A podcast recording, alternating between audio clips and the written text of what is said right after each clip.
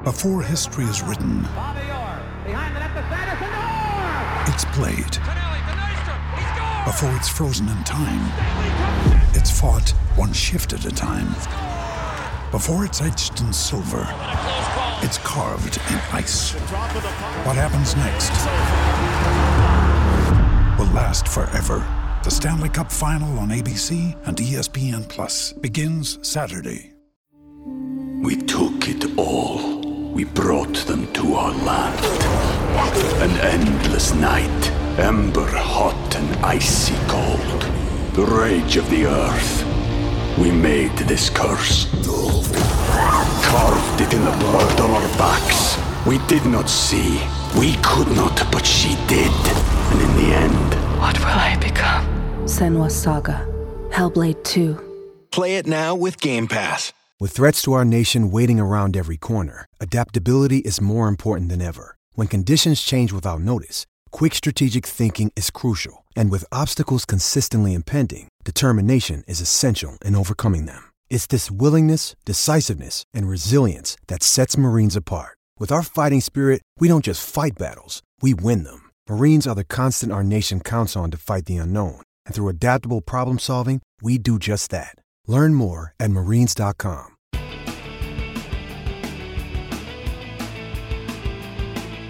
Hello and welcome to New Books in Sports. My name is Keith Rathbone and I'm coming to you live from Macquarie University. I am here with Sean Crosson. He is the leader of the Sport and Exercise Research Group at NUI Galway. He is the co-director of the MA in Sports Journalism and Communication, and he is working uh, at the Huston School of Film and Digital Media. Thank you very much for joining us today, Sean. Thank you, Keith. Delighted to speak with you.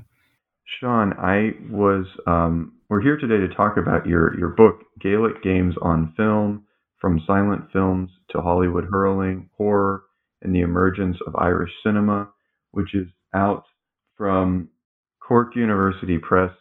It's just a fascinating book. I, I, I really loved reading it, and I want to encourage all of our listeners to go pick up a copy right away. Uh, can you tell us uh, how you developed this project? So yeah, it's um, it's a long story. I, I, I touch on this briefly in in my uh, initial acknowledgements, but the book is about um, it was over twelve years in in the, the in the writing, and perhaps even longer than that if you go back to my initial um, interest and engagement with Gaelic games. Um, I suppose I I the the background and to give some context for that uh, in Ireland, um, perhaps uh, unusually and not, not entirely uniquely, but it's certainly one of the distinctive features of Irish popular culture is that the in terms of sport and sport the engagement with sport in Ireland. Uh, the most popular sports um, are the amateur indigenous sports, Gaelic football and hurling, or Gaelic games, as we call them collectively. And um, I grew up in a context in Ireland where uh, Gaelic games were a key part of the local community and of what, in many ways, defined the community, and that, if anything, has increased with the increasing secularization of Ireland, a country that, for many people, I think, and many of your listeners perhaps will be associated with historically with uh, Catholicism, the Catholic Church, uh, as a powerful force in Irish society. But as that force has has declined, um, Gaelic games and Indigenous sport has has grown in importance as a key kind of social uh, fulcrum for for communities, particularly in rural Ireland. And I grew up in, in rural Ireland and grew up in a context where Gaelic games was was a key component within that society. And latterly, as a as an academic, um, I developed a specialism within film studies here at NUI Galway, and about oh, two, in 2006 there was an academic conference here in NUI Galway. It was the Irish um, Sports History Association, and it was uh, hosted um, by a, a, colleague of mine at that time in NUI Galway, who asked me at the time, "Is there is there much Gaelic games on film?" And it hadn't been something I had given a great deal of consideration to at that time, but it began a journey that 13 years later, um, a fascinating journey really for me to find that there is a, a, an extraordinary history of the depiction of Gaelic games on Ireland, that goes right back to the very earliest days of the 20th century, and that it provides, again, a very unique and uh, insight into the sports as they developed through the 20th century and into the 21st century, but also not just in terms of the insight it gives you into how the sports have developed. And of course, uh, the the films of the early 20th century into the mid 20th century are the only moving image record we have prior, of course, to television or the advent of dig- other digital media forms in the more recent past. Um, and in that respect, there is a historic, a crucial historical record of the evolution of these um, sports. But they also are interesting insofar as they give us an insight into the differing ways in which sport features um, in popular culture, both from point of view of how these sports functioned within uh, an international context, particularly within American cinema. And I go into some detail in that in the book and what I call Hollywood hurling chapter, how it functioned within kind of mainstream international film, and also and laterally uh, and how it functioned within indigenous Irish cinema and became a key part of of a defining period in the emergence of a distinctive film culture within Ireland in the latter half of the 20th century. I, I mean, I was um, while reading just impressed with the diversity of avenues in which you kind of pursue these these questions of, of Gaelic games in film. I mean, looking, um, I, I think most for me, most what I was most interested in before I picked up the book was this question of kind of the way in which sport helped shape Irish identity and politics. That's what I was prepared for the whole book to be about. But in fact, you touch on uh, very much on the, the, way in which sport helped shape this development of this film culture, as you're mentioning, but also uh, shaped the development of, of um, film itself, even in your early chapters. And, and, and, so much of our cinema might be shaped by, by sport. I, in my reading, and you can tell me if, if this was wrong, Sean, uh, I kind of read, I mean, you have nine chapters, but I read it in four blocks. You have kind of your, your, your early block on, on early cinema in the newsreel era. Then you have this kind of international view with the Hollywood hurling uh, and your look at Rooney, and then the, the, the growth of a kind of Irish film, um, uh, what what you might call an Irish film industry uh, in in in in the post-war period, and then finally a kind of more contemporary look at at Irish uh, film and its engagement with these sports. So I, I want to go chronologically. I hope that that works with you. Um, so I was hoping I was hoping we could start a little bit with um, this era of early cinema and, and and where are we first seeing Gaelic sport in film, and how does that help uh, influence kind of the, the, the film as a technology even? Well, yeah. So the, the, the beginnings, as I talk about in the book, go right back to what were at the time called actuality, early actuality films. This was before even the the uh, for the newsreel, what became the newsreel became established in the in towards the end of the first decade of the 20th century. But right back at the very beginning, uh, in a way, like we have, of course, we go back to the Lumiere brothers in France and what they were pioneering at that time, and you have uh, you know, contemporaneously in the US with what Thomas Edison and his collaborators were, were developing. But in those very, very early days of film, film was in need uh, of, a, of a subject in a way because it was extraordinarily new and experimental, and even people that we now associate as being kind of extraordinary key figures in the popularization of film, like, for example, Charlie Chaplin himself at one point regard, remarked that, oh, it's just a fad. He wasn't convinced that it would survive. And of course, we now know it went on to become this huge, huge international popular cultural form that, you know, has influenced a, a range of subsequent forms. But in those very early days, so film, this new experimental, what it was the cinematograph in, in, in um, France or what became movies in the US, um, it needed a subject, and sport was uh, uh, already uh, a popular subject. It was already uh, had a captive audience, and so so far you had sport, and and interestingly, of course, the two of them in the way in, insofar as that the codification or the whole setting down of rules around sport emerged just before film came along. So the whole modernization period, sport uh, provided the early filmmakers with a, a, a subject that in its both in its popularity and its engagement of a wide, diverse audience, and also um, in the in, in the way in which sport was the codification of sport. So it gave it a, a, a limited canvas in a time when cameras weren't that um, mobile, quite rudimentary. Um, you could set up a camera and you could film like dra- a dramatic activity, um, and sport provided that. So whether it was in the US, where sport was a, was a key component of early cinema, early Edison film, or in for the Lumiere brothers in France, where similarly many of their early films focused on sport, and in Ireland, eventually, when early filmmakers uh, did, began to um, film uh, um, in Ireland and to develop uh, film production companies began to emerge.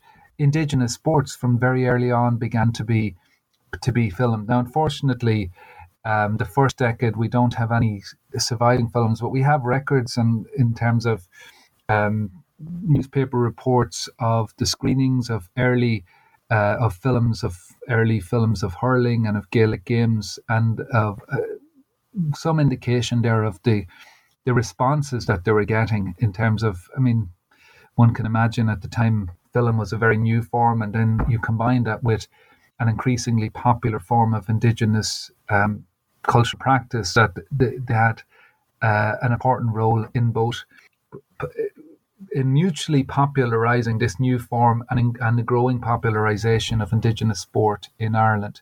But as we get into the 1910s, fortunately, we do have a few films that survive from the 1910s. There's a, a an early 1914 um, actuality film uh, of uh, the All Ireland replay of that year in um, Gaelic football between Wexford, County Wexford, and, and County uh, Kerry, and that survives. One one minute forty nine seconds survive of it, but that in itself is fascinating, giving us a sense of the changing rules and the changing patterns within the sport of that period. And four years later, in a fiction film, again by another early Irish uh, indigenous production company called the Film Company of Ireland, in their first kind of major feature film, a five reel film called Knocknagow, we have a, a one minute sequence featuring hurling, which is the earliest uh, episode on film we have of that sport. And in each of those, we get these uh, really kind of quite extraordinary insights into the sports as they were being perceived and uh, engaged in at that time, and indeed in an earlier period, because Knocknagow the film was based on a on a novel that was set in the mid 19th century. So these were filmmakers looking back to the sport even before it was codified, um, and the in both instances in throughout this period, sport was an important part of the providing uh, again a, a popular subject for emerging film companies that could help them to bring this new art form, this new technology to to audiences across Ireland, much as it was doing across the world, whether it was in the United States, in France, in Britain, or or, or in other parts of the world. And that was a, a big question, at least in the, the the second chapter of your book. In some ways, on the on the newsreel era, which is who gets to produce these images of Irish sport, and and to what end. So I wondered if you can tell us a little bit about um, about sport in this newsreel era. Who was who was filming Irish sport? Uh, to what end? And and maybe a little bit about uh, the GAA and their response, and, and, and, maybe tell our listeners a little bit who the GAA is because they're such an important uh, organization within your study. Absolutely, yeah. I'm, I'm, uh, maybe I'll, in responding, I might start at the end of your question, if, if you don't mind, and start a little bit about who the GAA are, because of course I'm living in a context where I don't always appreciate that for international listeners and, and uh, audiences that they may not and probably aren't aware of, of what the GAA or what the those that those letters stand for the Gaelic Athletic Association um, are, and they are an ex- extraordinarily important uh, institution in Ireland. Um, they were founded they, as an association in 1884, founded to for the preservation and the, the promotion of indigenous sport, and they were founded in a in a very challenging uh, period, of course. This was not that long after the Irish famine. It was a period when, of course, Ireland was still very much part of the United Kingdom, as in what is now the Republic of Ireland. Uh, it was a period of, of great poverty and, and emigration from Ireland. Um, but it was also a period of, of uh, uh when groups in Ireland were attempting to uh, bring, uh, the, to re to bring the culture back, to bring the society back, and to grow a sense of a distinct culture and a distinct political kind of entity in Ireland. You had a growing, a rising tide of nationalism, um, both political nationalism and cultural nationalism. And within that, that period, the 1880s, 1890s, sport was one of the most important uh, aspects of that growing movement, which would eventually lead to uh, a rising, a rebellion in 1916, and eventually uh, a war of independence, and eventually the setting up of what would become the Republic of Ireland um, in 1920, in 1922, but well, the Free State at that time and Republic of Ireland from 1949. But in the period we're talking about, uh, the foundation of the of the GAA, sport became a, a very, very important uh, and perhaps the most important aspect of popular nationalism. Um, it was something that uh, as it was described by uh, latterly by historians, that, that took off like a prairie fire across Ireland um, in in a period of great um, difficulty, great challenges.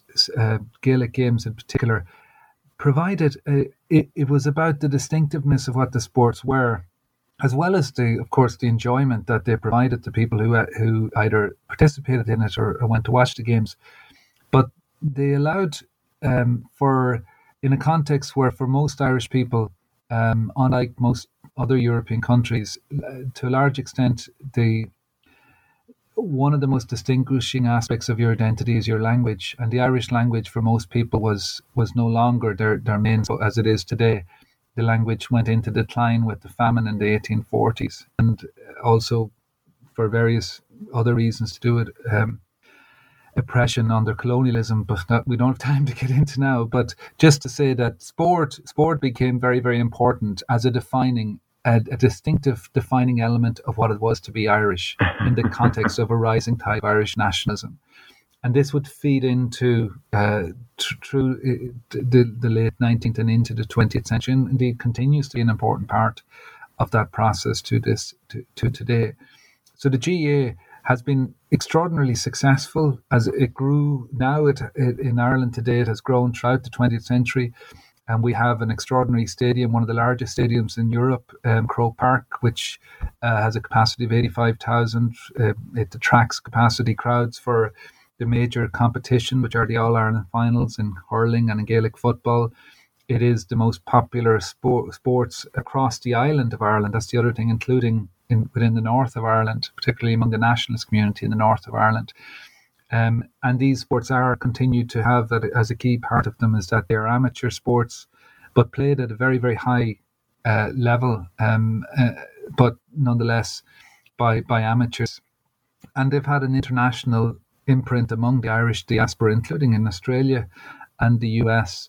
Um, there are over some 3,000 clubs now inter- uh, between Ireland and internationally that are engaged in um, Gaelic games. Just one other thing I'll say about the GA, and then I'll come to the, the film element. Um, is that one of the kind of critical decisions that Gaelic Athletic Association made from the very beginning was that it would build it, the core um, entity for Gaelic games from the beginning was the parish, the local kind of parish, the local community, and then the local county. So there's kind of two levels, if you like. Well, there's a variety of levels, but for most clubs, uh, for most people engaging with Gaelic games, they're engaged by their local club um, at their parish level and then by their county.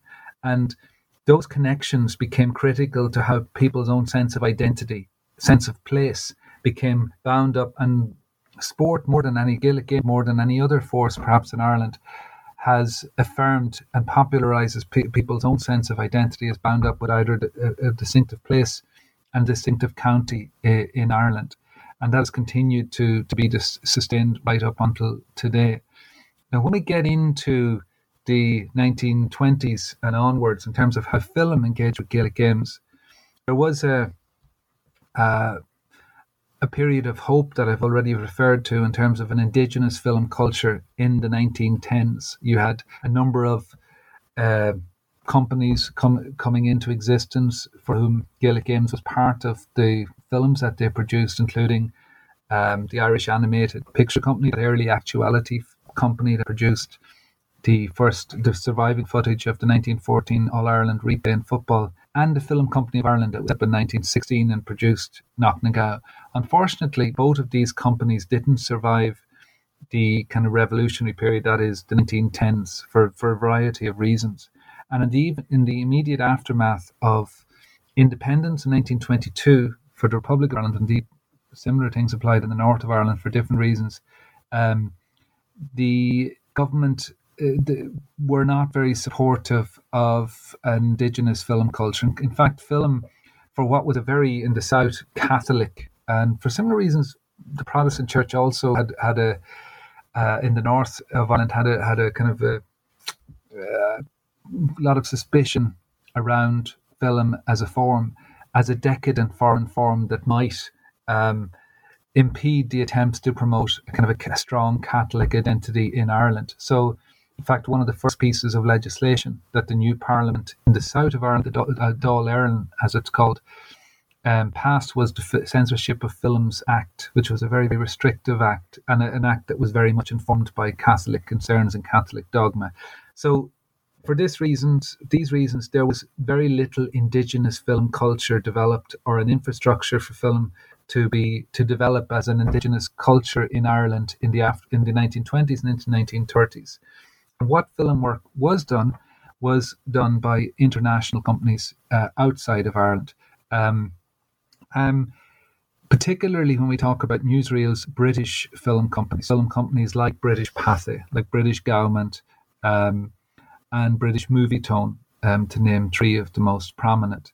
Um, these companies were, again, as their names would suggest, primarily focused at a British uh, market for their newsreels, but they did produce some uh, Irish items and items, and quite more, I think, than most Irish people would would expect, or, or given that they were primarily British companies. But they did produced quite a number of, of newsreel episodes about Gaelic uh, games, both Gaelic football and hurling.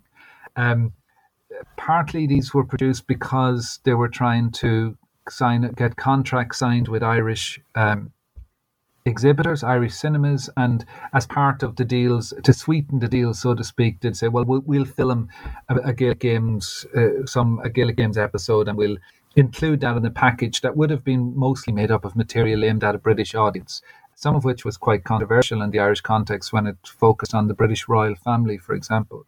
Um, so, as a result of this, it meant that the depiction of Gaelic games for those years, particularly from the 1920s through to the 1940s, was being driven or being produced by external British companies. And while those images today remain really important as the only moving image record we have of the sports in those periods.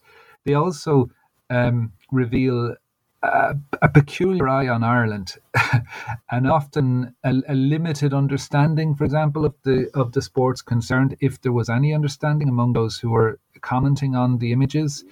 And they may, for example, in some episodes, uh, refer to teams incorrect by the incorrect name, or they may refer to other counties as clubs, or they may use terminology associated with association football to apply to Gaelic football, like, for example, uh, the, for the throw in or whatever terms that aren't um, appropriate to, to Gaelic football.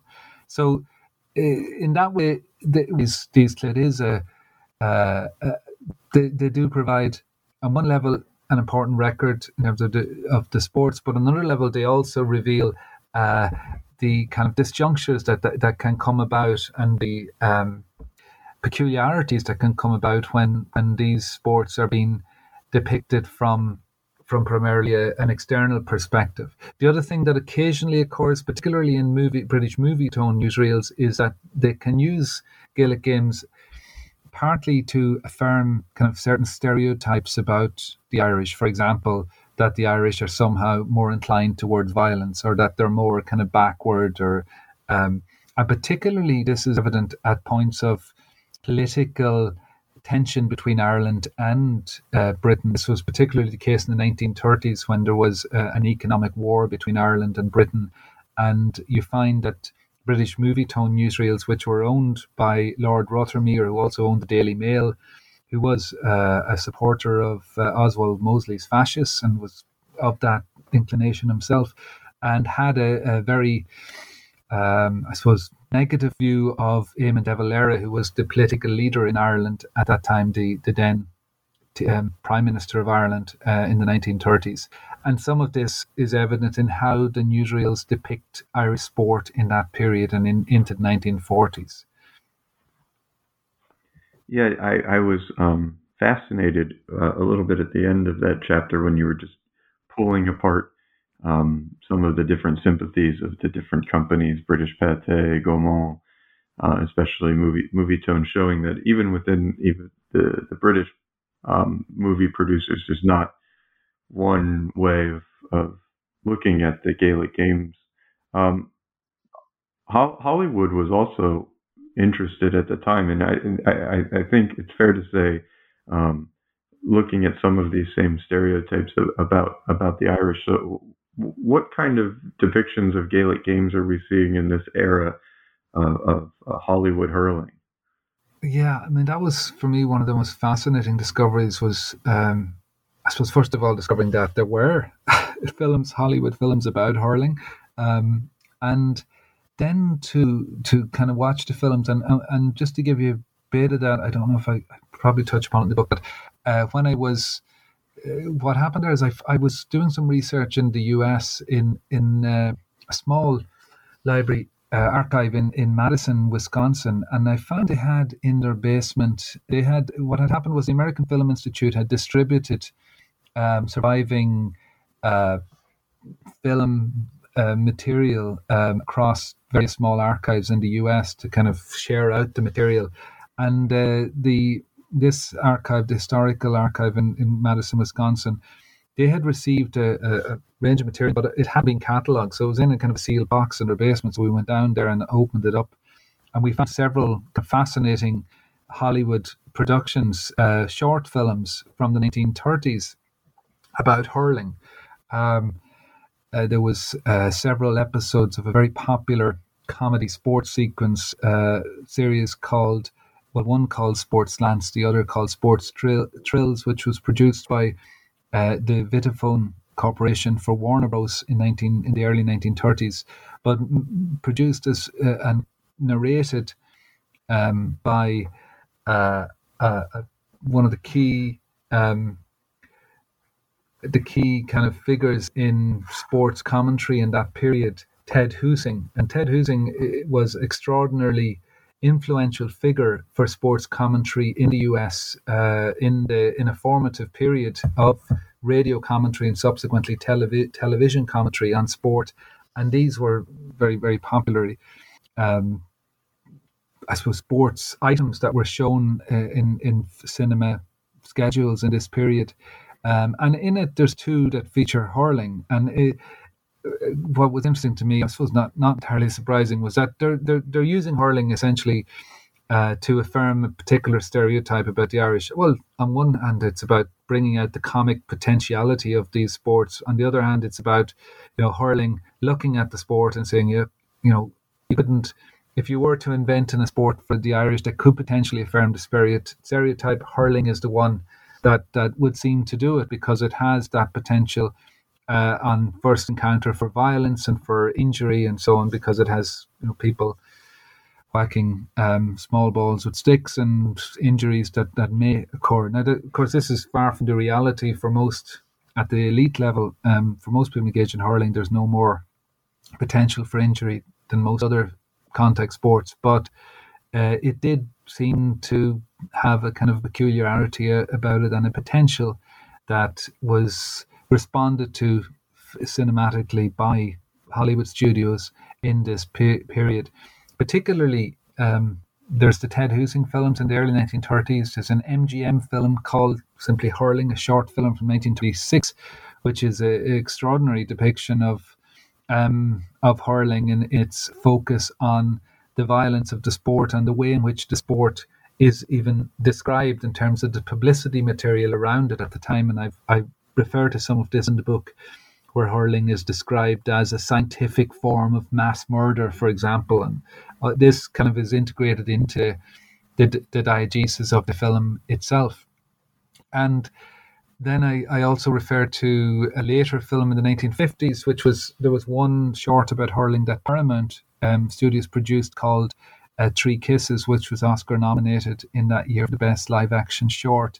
Um, and that also is a is a fascinating depiction in terms of how it was a work produced by a Hollywood studio, but one that was also an attempt by both the Gaelic Athletic Association and the then the Irish Tourist Board, uh, Bord Fáilte, who worked together with this company to try and address some of the kind of stereotypical depictions of earlier depictions, not entirely successfully, but in its time, it still is a is a fascinating uh, record of, of the sport and of, of the tensions around its depiction um, between that international perspective and the indigenous concerns about depicting sport um, more positively, I suppose.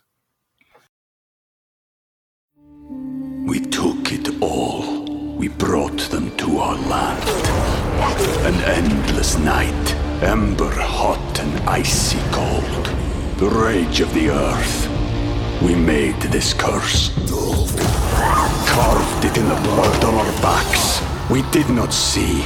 We could not, but she did. And in the end. What will I become? Senua's Saga. Hellblade 2. Play it now with Game Pass. No, I mean, we've focused uh, mostly a little bit on kind of reportage of of sport, but there are also dramatic depictions of these sports coming out of um, the United States and the in the UK at this time too, aren't there? Can we talk a little bit about some of these kind of uh, depictions of of hurling within within dramas? Absolutely. So um, one one of the things, and we're talking a lot about hurling, and I should probably just say a little bit insofar as one of the in terms of in Ireland and in terms of Gaelic games in Ireland, um, the most popular Gaelic game by far is Gaelic football. It's played much more widely across the entire island, and it it generally attracts larger crowds.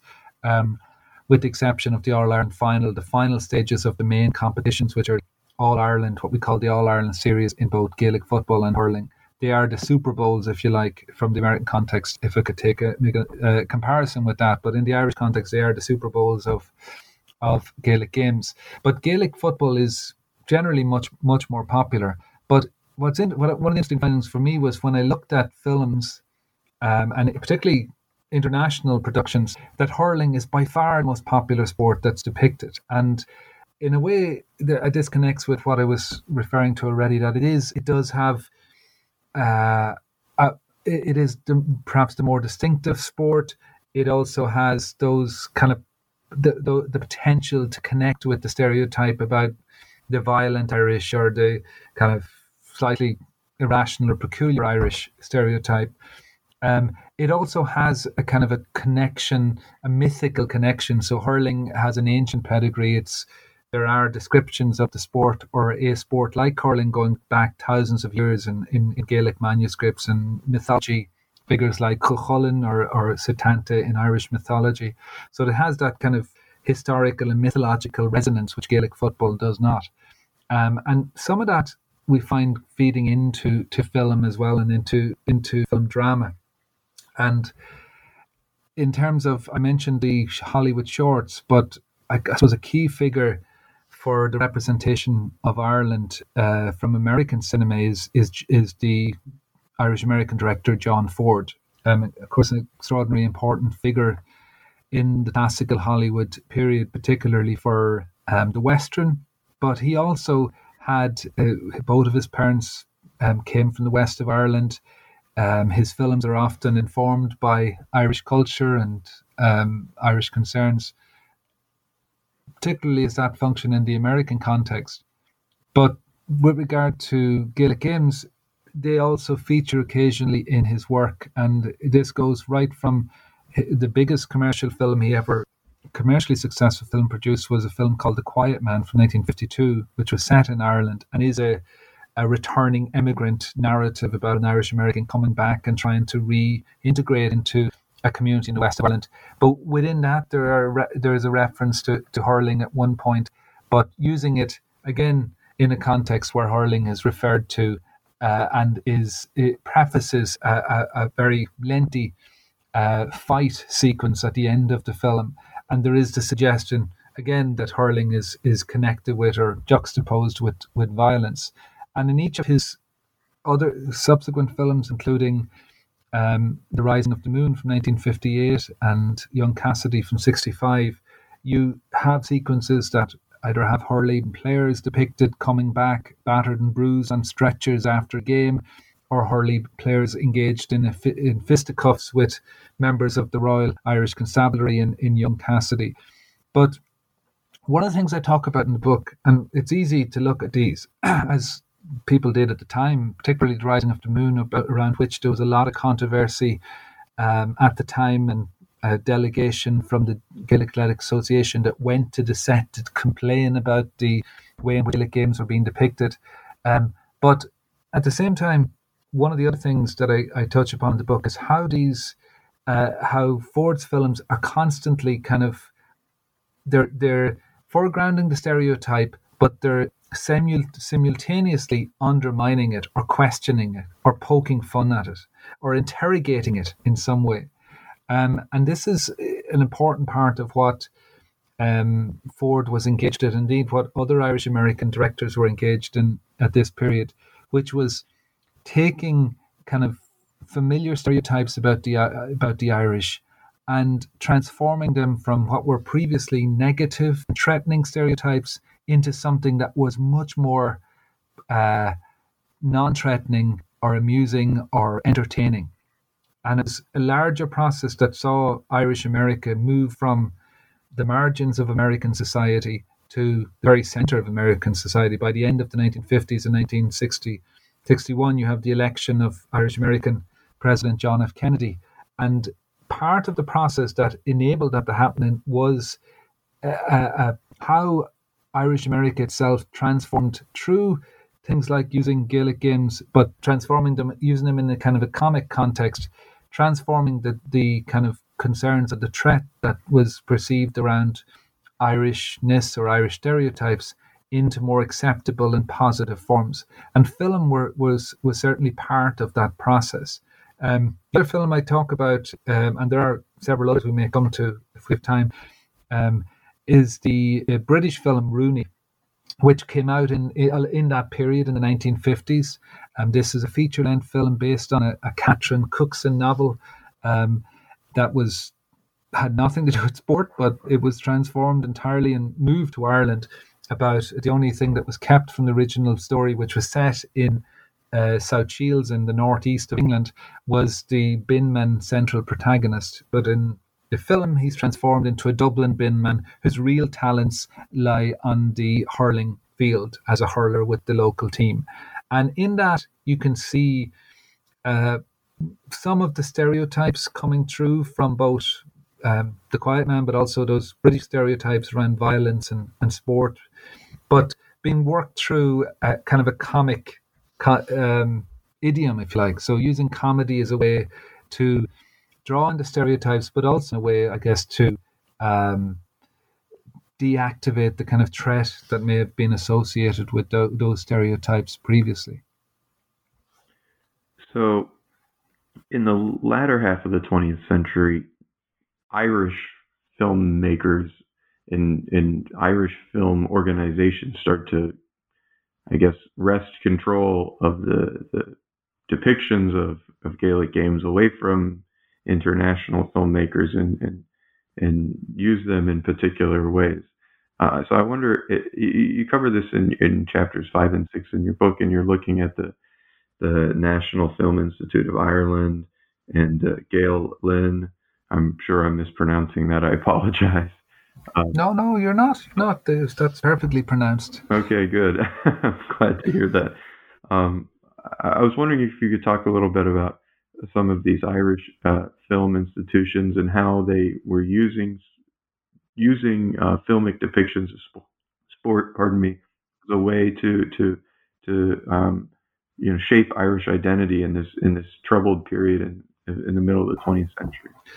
Yeah, so I, I mentioned earlier that um, in the immediate aftermath of independence, so early 1920s, that the church and state were very uh, suspicious of film as a form, and uh, the only state policy really towards film for the first couple of decades was censorship and controlling film, and by no, in no way trying to encourage an indigenous film culture.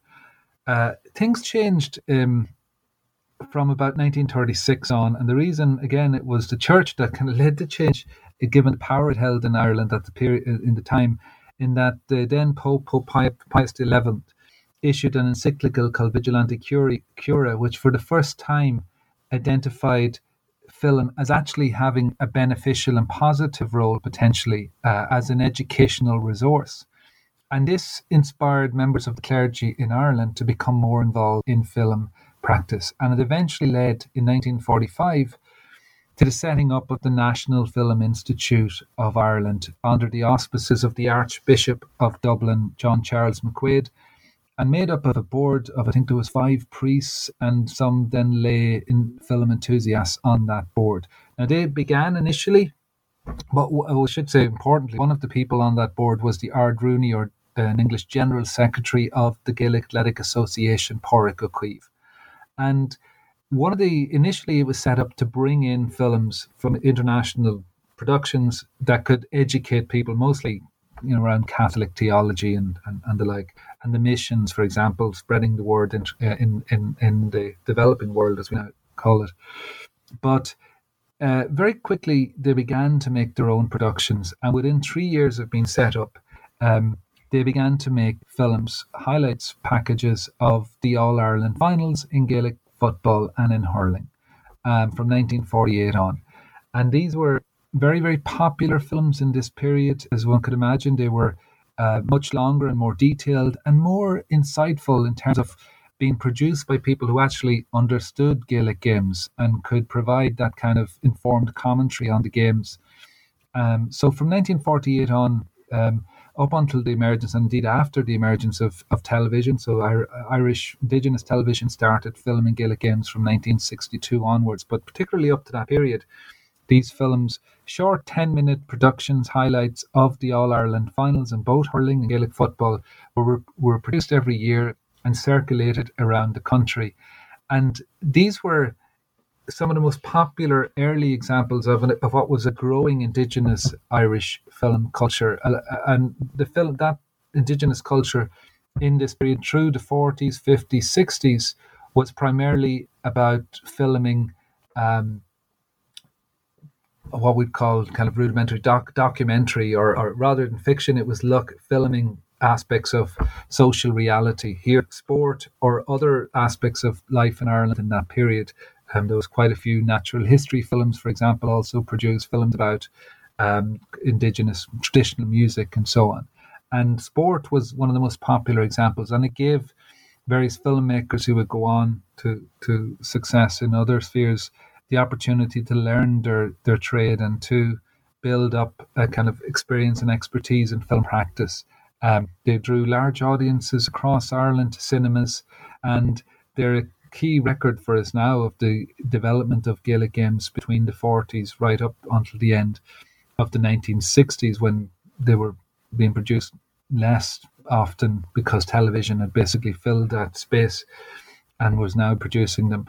Um, Gael Linn, um, you mentioned there. So in the same period, well, in the 1950s, uh, another organization that emerged that uh, was very important uh, was Gael Linn, or Gael Linn, an Irish language organization um, that's dedicated to the promotion and preservation of the of the Irish language.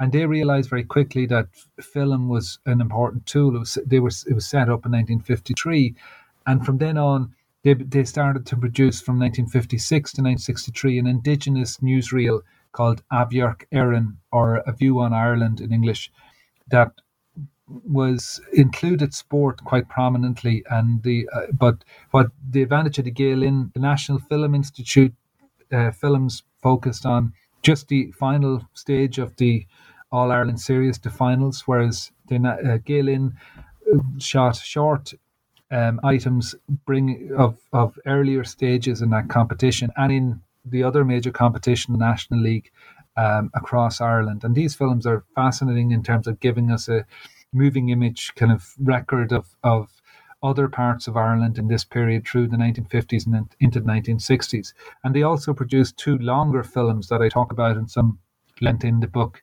Uh, one about football, uh, Gaelic football called Peil in 1962, and one about hurling called uh, Christy Ring from 1964. And Christy Ring, um, for people unfamiliar with hurling, is um, arguably the greatest exponent of the sport of hurling ever. He's has a godlike status in Ireland for followers of Gaelic games even today. Um, it's hard to think of an equivalent in in any perhaps Messi in association football today, or, or, or Ronaldo, or someone of, of that status. So th- this is an extraordinarily important film in terms of uh, him sharing the skills of of hurling um, uh, in that period and, and having a record uh, of that. But these two institutions, these two uh, organizations, and the films they produced were uh, a critical part of an emerging indigenous film culture in which Gaelic Games was an uh, again the, the, one of the most popular subjects that was was featured in this in this indigenous film culture that was emerging in this period. And and and really, uh, for me, uh, what stuck out for me was um, a, a, critical way of of reforging at home and and and and inter, potentially even internationally this idea of what Irishness was instead of you know violent sports. These were sophisticated, gay. You know, so could you talk a, a little bit about uh, set that up a little bit? I think it's crucial, of course, because your your latter two chapters kind of introduce more critical views on that as well. yes. No, absolutely. Like it, you're you're absolutely right. So, the, I mean, that was for both organisations, for both the National Film Institute of Ireland and for Gaelic, they were key components of uh, a po- popular movement in the aftermath of World War II to redefine and to celebrate Irishness, what it is to be Irish, and and and in in a period that Ireland, uh, the Republic of Ireland, was um, neutral during World War II. So that was a kind of a challenging statement and, and process in terms of a context where the UK was, of course, very, very much in in World War II, and uh, and the US on both sides, and a lot of international pressure. So out of that, there was this increasing sense of of the importance of our own kind of in Ireland of a distinctive culture and a distinctive um, polity, and uh, within that both the National Film Institute and Gael Linn were using sport as a means of of celebrating and indeed of defining what it is to be Irish, and that these sports were critical in that process.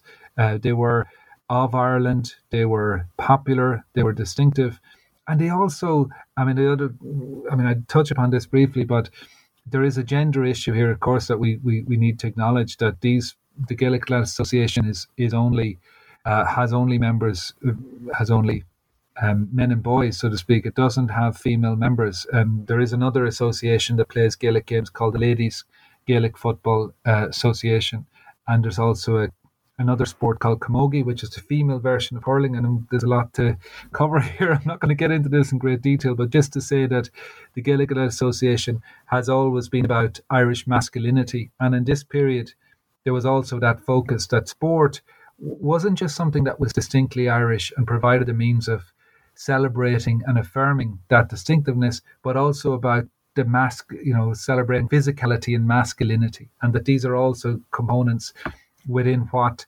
is is going on in this period in the 1950s, 1960s, um, in the in the in the aftermath of World War II, and in a period when uh, in particularly the 50s was again an extraordinarily challenging period in Ireland, a period of, of very high unemployment, high immigration, and that sport was one of the few kind of positive forces within our popular cultural forces that uh, really grew and blossomed uh, in terms of, for example, the attendance at sports, which by the end early 1960s you had over 90,000 people attending All Ireland finals in Dublin. Um, it came growing hugely in that period, and that would that growth would be sustained through the 1960s and into the 70s.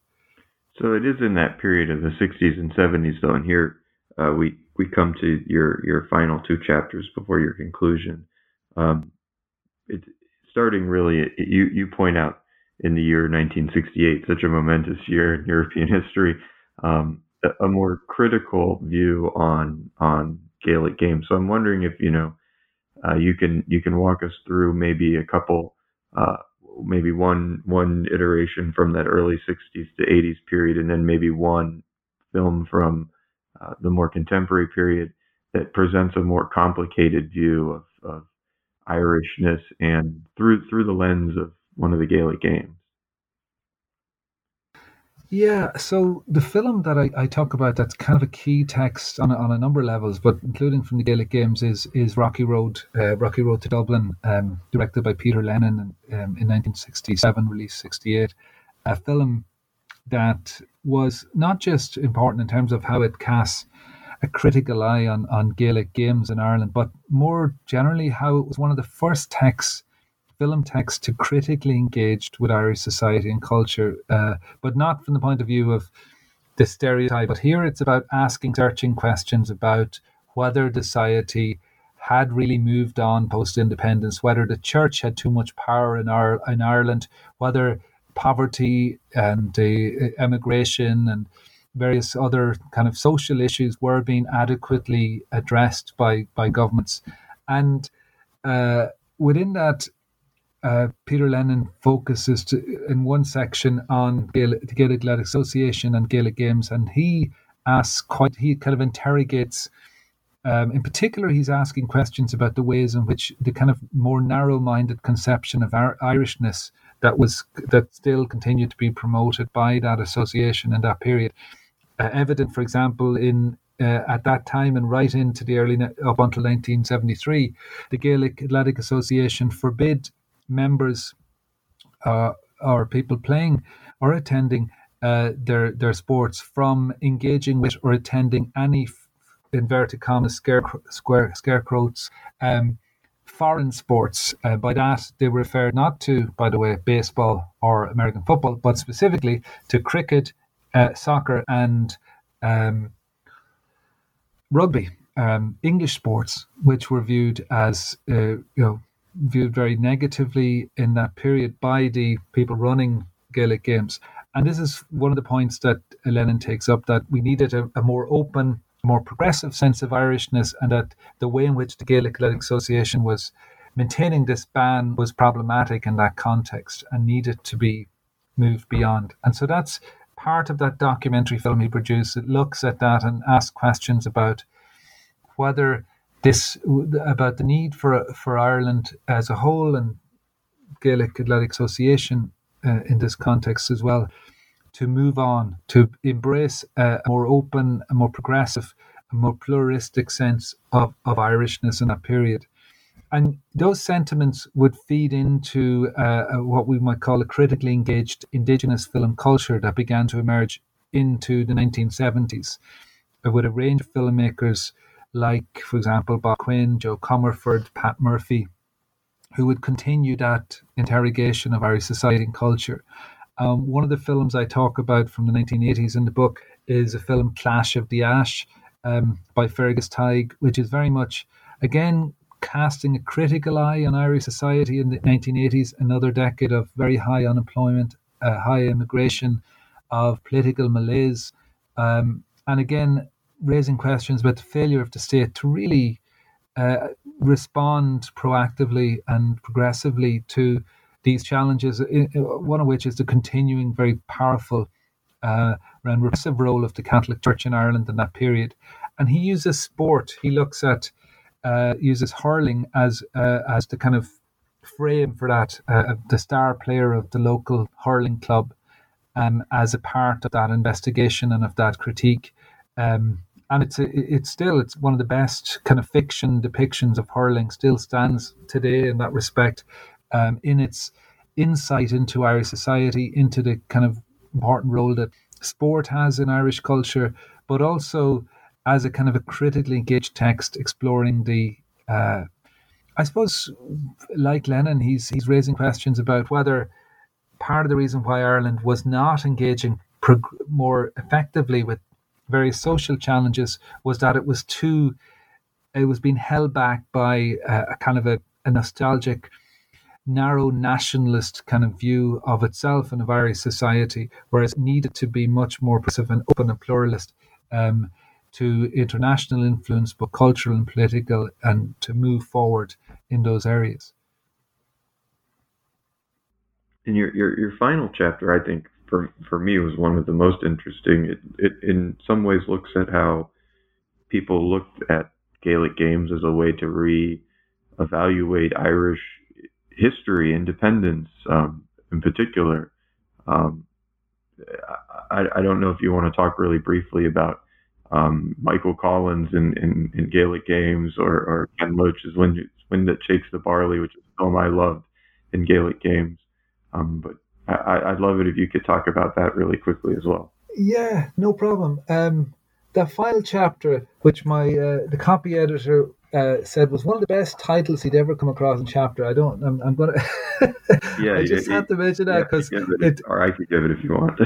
yeah. So the Hurley is the new chainsaw Gaelic games and contemporary cinema. Uh, I just explained that uh, is a way into to to this um, to your question, and that is that there uh, one of the things I, I, I, talk about in this chapter is uh, the way in which, in con- in the contemporary context, you have really um, a variety of forces informed by those historical precedences and contemporary kind of challenges that are coming together to produce, uh, you know, a, quite some some interesting some, um, I suppose. Um, more more curious in some ways depictions of Gaelic games, but also in, in other ways uh, more innovative depictions, and how Gaelic games can function within an increasing transnational um, world we live in today.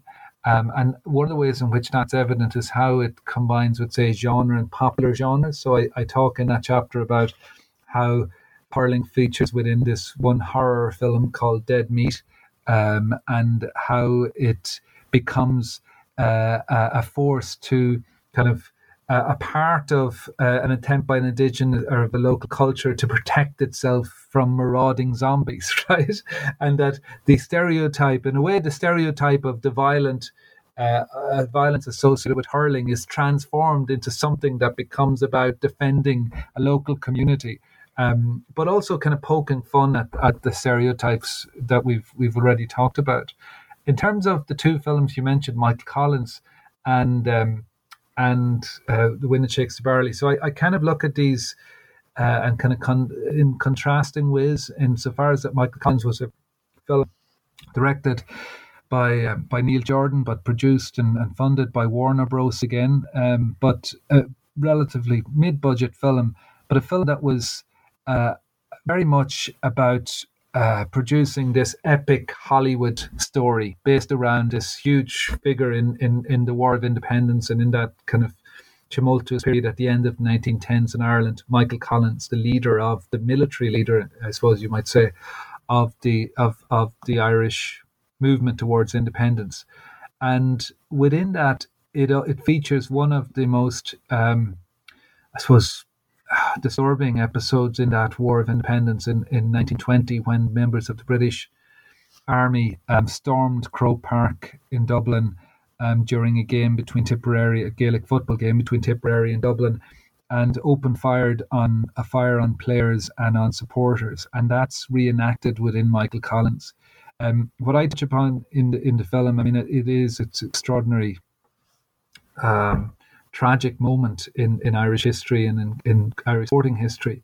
But in the film, it becomes an opportunity uh, to kind of contribute to the overall kind of epic drama of the film. So what was uh, I mean it, it, was obviously a tragic a tragic event and what and what happened an horrific event, but it's transformed from an event where soldiers climbed over a wall with rifles and fired on on uh, spectators and players to an event where an armored car uh, with machine guns in the film as it's depicted, busts through the gates, goes onto the centre of the pitch, and then opens fire with a machine gun on the players. It becomes this Jordan adds this additional kind of drama to, that didn't actually happen in on the day itself, which is responding again, I guess, to the the expectations of Hollywood high octane drama action. The the, the the the his sense that it needed that additional kind of element to respond to what audiences might might want to see in a film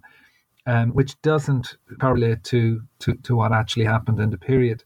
The Wind That Shakes the Barley is quite different insofar as it's um, an independent production. I, mean, I think it had about five producers internationally French, Spanish, co funders, British, Irish, uh, directed by English independent director Ken Loach. Um, many of your listeners, I'm sure, are familiar with Ken Loach's work, one of the most important independent directors in world cinema today. And um, it has a beautiful uh, opening sequence that is a three and a half minute sequence of a hurling game. And he uses hurling very deliberately in that sequence to, again, to define the distinctiveness, uh, uh the, uh, this distinctive culture in Ireland and in this part of Ireland, which is West Cork in the southwest of Ireland, in the colonial context, in the context of the Irish War of Independence against the British British rule and British control in in Ireland, and the I look at those two pieces together and talk about even in terms of their length of time on screen, the reenactment of Bloody Sunday in Michael Collins is in total I think about twenty seconds, where you you have you know three and a half minutes in in uh, in Loach's film that he allows for this sequence to uh, reveal itself and to slowly kind of um, uh, take place, to to happen, to to to move, um, and to open up a, a, way into a distinctive culture that you don't get in in Jordan's film because I think Jordan's film again is driven by a, a kind of a, a, Hollywood sensibility and a Hollywood uh, exigencies about action and movement, and you, you couldn't possibly have a lengthy three and a half minute f- sequence that's focusing on uh, a, a, sport that most of the viewers would never have seen or be aware of. Whereas Loach is willing to allow for that to happen, and that that can can become a defining moment, which it is. It's the opening sequence of the entire film, and it's the sequence that defines this sport and this culture for audiences. Um, familiar and unfamiliar with Ireland?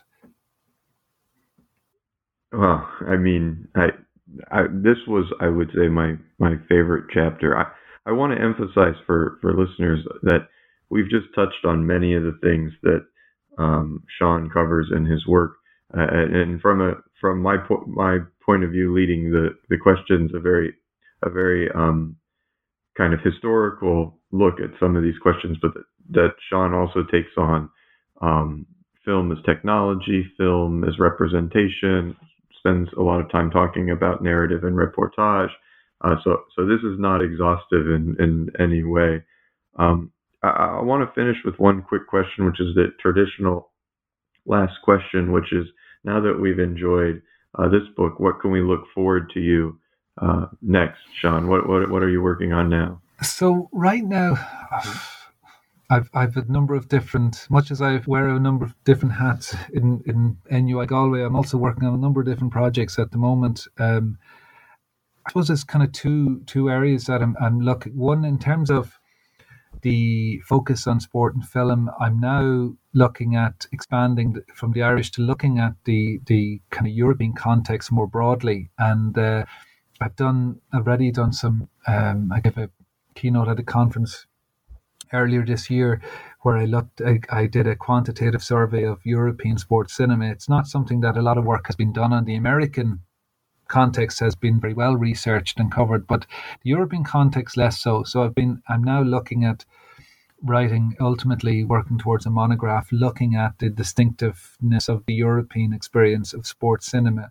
Um, parallel to that, I'm also looking at at uh, developing a project here in NUI Galway, which is combining, I guess, practice and uh, and theory, and looking at how um, film uh, can be employed, or I suppose not just film, but more broadly, digital media can be employed as a as a tool to encourage and, and facilitate um, physical activity in sport. So how we can use fi- uh, digital media tools in, in that context. I'm working with people here working in the health sciences and um, health and, and well-being, uh, exploring ways in which using what we call a participative videography approach, we can use film uh, proactively and progressively to encourage people to reflect on their physical activity and their understanding of sport and to kind of communicate that back as part of larger research um, question and, and, and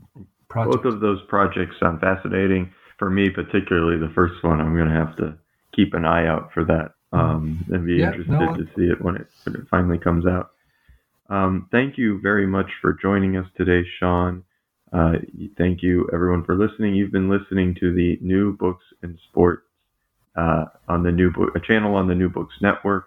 We've been here with Sean Crosson, who is the author of Gaelic Games on Film, From Silent Films to Hollywood Hurling Horror, and the Emergence of Irish Cinema, out from Cork University Press. Uh, thank you again very much for joining us, Sean. Thank you, everyone, for My listening, pleasure. and have have a great day.